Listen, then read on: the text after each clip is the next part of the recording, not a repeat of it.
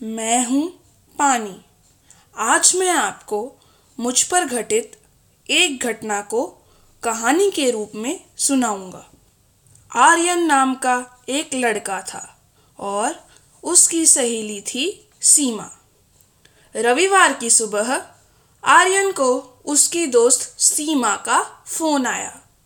सीमा अभी छुट्टी से लौटी थी और आर्यन के साथ अपनी छुट्टियों में की गई मस्ती के बारे में साझा करने के लिए अब और इंतज़ार नहीं कर सकती थी।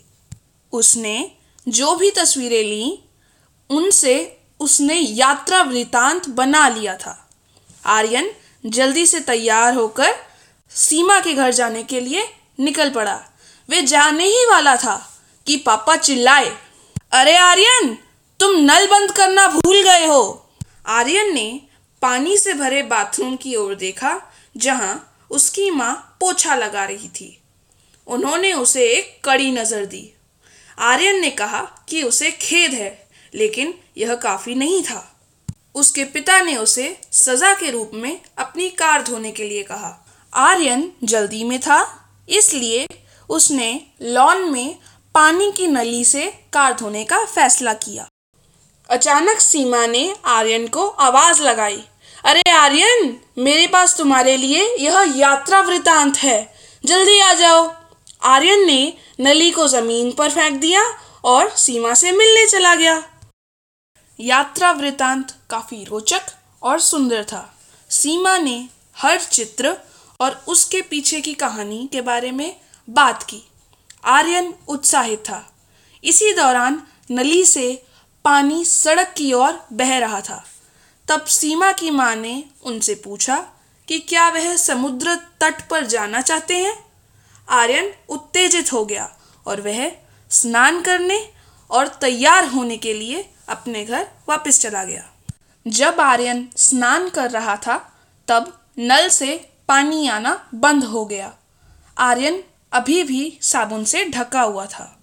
आर्यन अपनी माँ से इसका कारण पूछता है और माँ पानी की टंकी की जाँच करने जाती हैं, जहाँ उन्हें टंकी खाली मिलती है। सारा पानी चला गया था, क्योंकि आर्यन ने लॉन में पानी की नली को खुला छोड़ दिया था। आर्यन शर्मिंदा था और उसे बाल्टी में बचे बहुत कम पानी से ही स्नान करना पड़ा। तैयार होने के बाद आर्यन सीमा के घर गया और उसने वहाँ देखा कि सीमा के पिताजी एक टपकता हुआ नल ठीक करवा रहे थे। सीमा ने उसे बताया कि वह पानी को बर्बाद नहीं करते। जल्द ही वे समुद्र तट के लिए रवाना हो गए। रास्ते में उन्होंने देखा कि अर्जुन अंकल गीले कपड़े से अपनी कार की सफ़ाई कर रहे थे। सीमा की माँ ने कहा कि यह अच्छी बात है कि अंकल पानी की नली से नहीं, बल्कि गीले कपड़े से सफ़ाई कर रहे थे। आगे जाकर उन्होंने देखा कि नम्रता आंटी अपने बगीचे को पानी के कैन से सींच रही थी। जब वे समुद्र तट पर पहुँचे तो आर्यन ने पूछा, अरे वाह, इतना सारा पानी? परंतु लोग फिर पानी की कमी से क्यों चिंतित हैं? तब सीमा की माँ ने आर्यन को उस समुद्री पानी का स्वाद चखने के लिए कहा और जब उसने ऐसा किया तो उसे वह पानी बहुत ही ज़्यादा नमकीन लगा। तब आर्यन को पता चला कि यह पानी उपयोग के लिए अनुपयुक्त है। आर्यन ने फैसला किया कि अब पानी बर्बाद नहीं करना है और इसे बचाना है। अगले दिन से आर्यन ने अपनी बोतल में बचे हुए पानी को पौधों को पानी देने के लिए इस्तेमाल किया। उसने रसोई के नाले से लेकर फूलों की क्यारी तक एक संकरी नहर भी बनाई। उसने भी नम्रता आंटी की तरह कैन में छेद करके एक पानी का डिब्बा बनाया। स्नान करने के लिए वह अब केवल एक बाल्टी पानी का ही उपयोग करता था।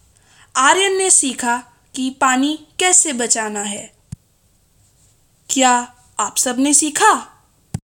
जिसे अब तक ना समझे वो कहानी हूँ मैं। मुझे बर्बाद मत करो। पानी हूँ मैं। द्वारा गर्भ नरुला, कक्षा आठवीं। जय हिंद, जय भारत।